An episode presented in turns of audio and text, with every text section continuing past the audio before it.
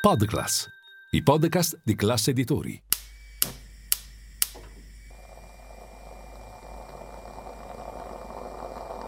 Buongiorno dal gruppo Classe Editori. Io sono Massimo Brugnone. Oggi è mercoledì 17 gennaio e queste sono notizie a colazione, quelle di cui hai bisogno per iniziare al meglio la tua giornata.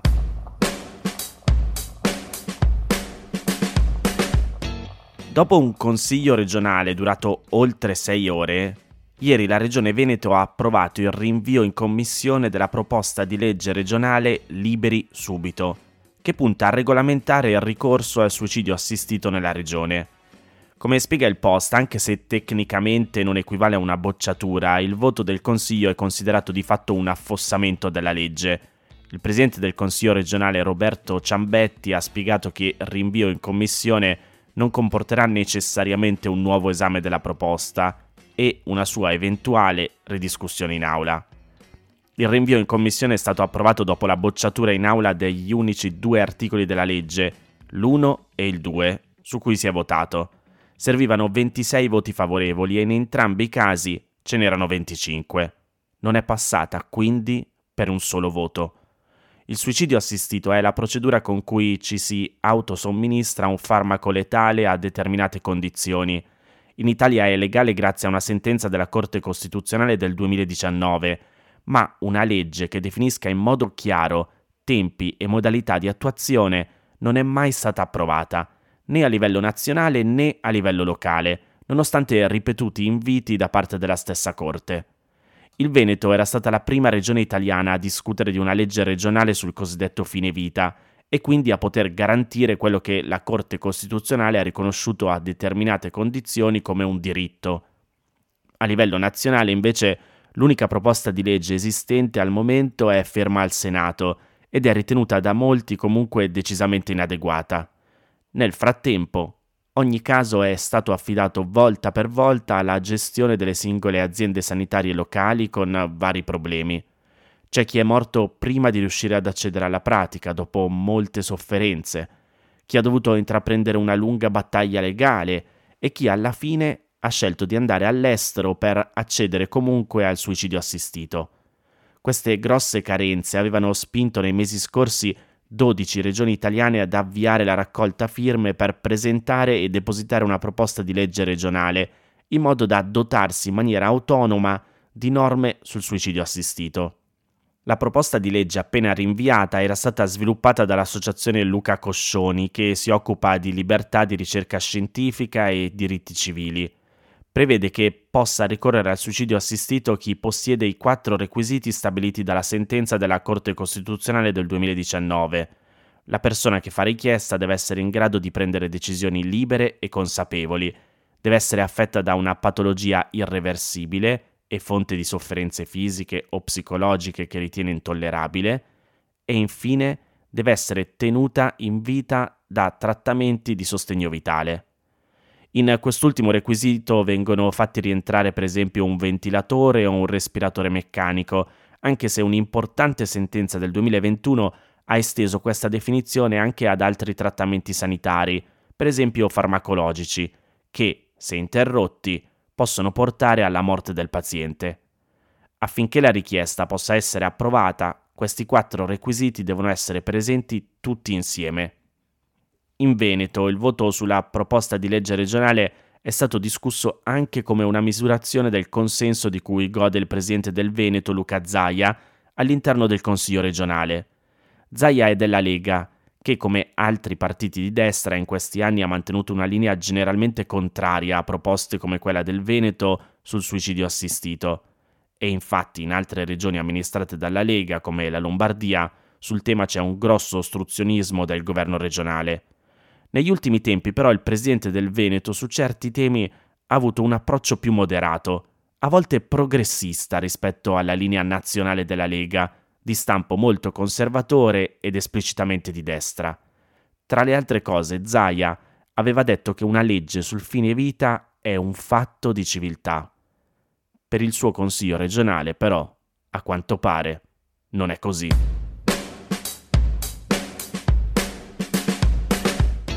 Una decina di giorni fa mi ha scritto Mattia all'email notiziacolazione.it chiedendo di approfondire la protesta degli agricoltori in Francia e Germania tenutasi nelle ultime settimane a marcia di trattore nelle rispettive capitali, con spargimento di letame sulle strade contro le sedi delle istituzioni e alcuni filiali di noti fast food. In realtà non ne avevo ancora sentito parlare prima che mi scrivesse lui, ma ieri l'ISPI ha scritto un articolo che parla di migliaia di trattori che si sono riversati nel centro di Berlino, paralizzando la capitale per ore nel corso di uno sciopero indetto dagli agricoltori tedeschi contro l'aumento dei costi di produzione e la decisione annunciata dal governo di Olaf Scholz di eliminare gradualmente i sussidi per il carburante agricolo. Circa 30.000 agricoltori, sostenuti da esponenti di altri settori, dalla pesca alla gastronomia alla logistica, hanno bloccato le strade con i loro veicoli, compresi camion e carrelli elevatori, mentre alcuni partecipanti hanno improvvisato una forca a cui è stato appeso un semaforo, un riferimento ai partiti della coalizione di governo, i cui colori sono rosso, giallo e verde.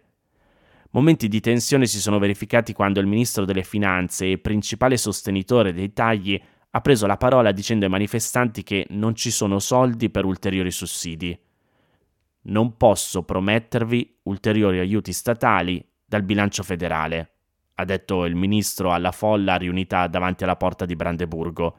Ma, sto leggendo le sue parole tra virgolette, possiamo lottare insieme affinché possiate godere di più libertà e rispetto per il vostro lavoro. Il capo del sindacato degli agricoltori è intervenuto per chiedere ai manifestanti di smetterla di fischiarlo e domandare che il governo revochi la decisione. Alcuni manifestanti erano arrivati con veicoli carichi di letame che intendevano scaricare davanti alla porta del Bundestag, il palazzo del Parlamento, ma sono stati dissuasi con una trattativa dell'ultimo minuto tra polizia e organizzatori. La manifestazione di Berlino segna il culmine di una settimana di proteste in tutto il paese in cui gli agricoltori hanno bloccato gli ingressi autostradali e rallentato il traffico. Le proteste sono andate avanti nonostante la parziale inversione di marcia del governo, che ha promesso che verrà mantenuto uno sconto fiscale per i veicoli agricoli, mentre il sussidio per il diesel verrà eliminato gradualmente nell'arco di tre anni, anziché essere tagliato immediatamente. Gli agricoltori infatti reputano gli aggiustamenti insufficienti e ne chiedono l'abrogazione un obiettivo difficile da raggiungere, considerato che il giro di vite è stato determinato da una sentenza shock con cui la Corte Costituzionale tedesca ha aperto un buco multimiliardario nel bilancio del governo, che ora si trova costretto ad effettuare una serie di tagli per mantenere sotto controllo il debito pubblico. Nel corso della manifestazione a Berlino il capo del sindacato degli agricoltori ha avvertito che se il governo non ritirerà la decisione, molti agricoltori saranno portati alla bancarotta. Non appena il governo si dimostrerà pronto a fare marcia indietro, ha promesso sempre il capo del sindacato, i trattori verranno ritirati. Il braccio di ferro tra esecutivo e agricoltori arriva in un momento in cui l'indice di gradimento del governo di coalizione del cancelliere Olaf Scholz è ai minimi storici. In un recente sondaggio del quotidiano Bild, il 64% dei tedeschi ha dichiarato che vorrebbe vedere un cambio di governo. Nelle ultime settimane diversi settori, dalla metallurgia ai trasporti fino all'istruzione, hanno inscenato proteste a causa della crescita stentata e dell'aumento dei prezzi. Le manifestazioni, in particolare quelle degli agricoltori, hanno attirato anche manifestanti di estrema destra, facendo temere che gli estremisti stiano cercando di cavalcare la protesta. A Dresda, la capitale della Sassonia, esponenti dei Liberi Sassoni, un piccolo partito estremista di destra fondato nel 2021, sono intervenuti in una manifestazione davanti al teatro dell'opera Semperoper.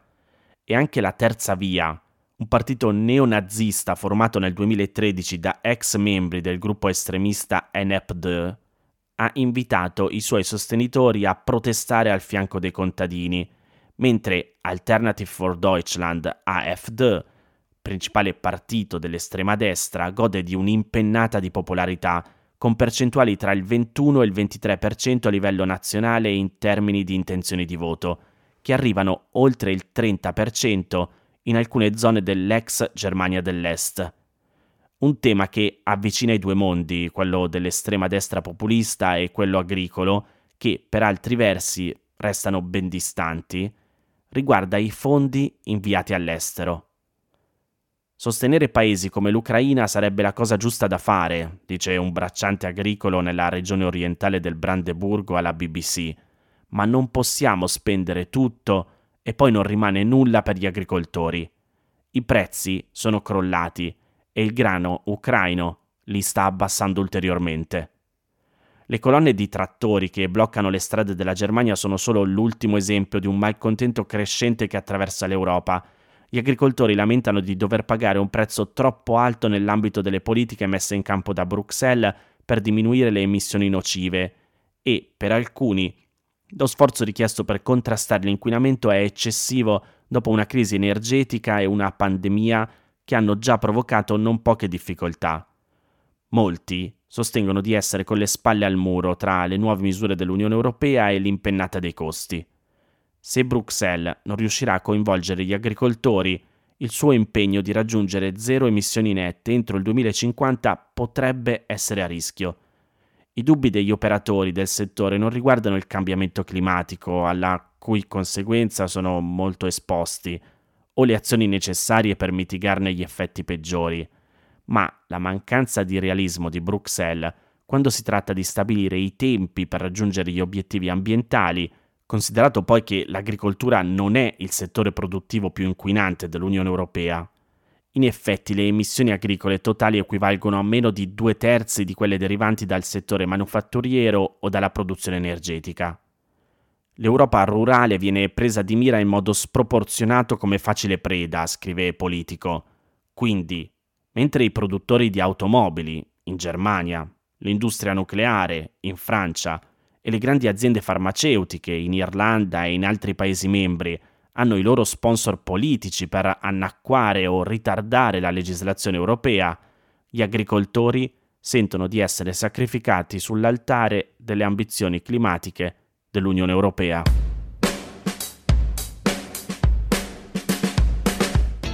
Sono andato un po' lungo, però volevo riportarvi anche l'intervento che il presidente ucraino Volodymyr Zelensky ha fatto ieri al forum di Davos.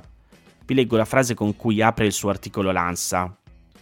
Dobbiamo ottenere una superiorità aerea per l'Ucraina come abbiamo ottenuto quella nel Mar Nero. Possiamo farlo. I partner sanno ciò di cui abbiamo bisogno e quali quantità. Permetterebbe progressi sul terreno, Due giorni fa abbiamo provato che possiamo colpire aerei russi che non erano stati abbattuti finora.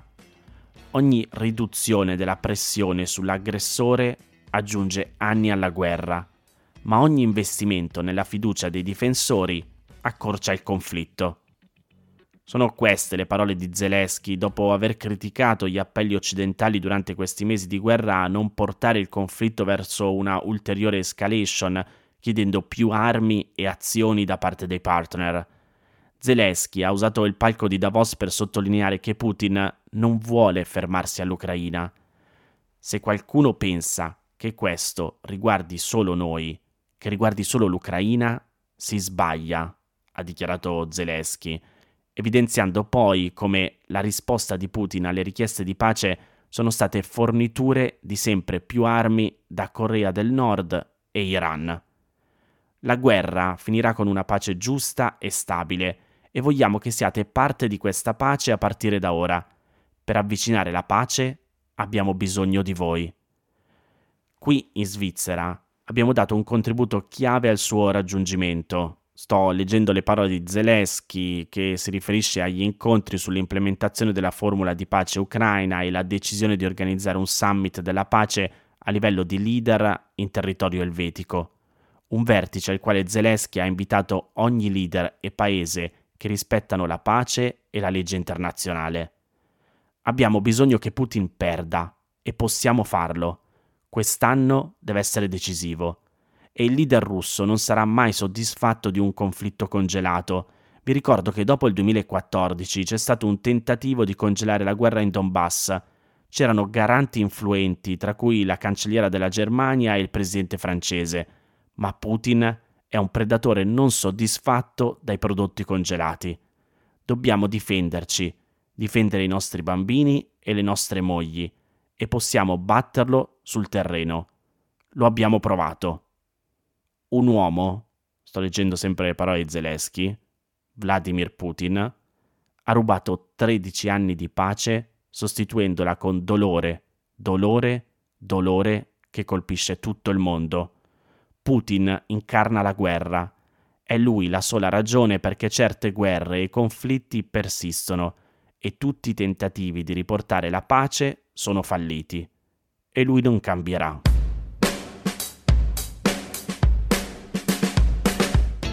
Queste erano le notizie a colazione di oggi. Se volete suggerirmi alcune notizie o mandarmi i vostri commenti su quelle trattate, potete scrivermi all'indirizzo notiziacolazione.it. Se volete rimanere aggiornati, ci sono il canale Telegram e WhatsApp di Notizia Colazione li trovate nel sommario della puntata insieme al link per gli altri podcast del gruppo Classe Editori. Io vi aspetto domani per iniziare insieme una nuova giornata. Un saluto da Massimo Brugnone.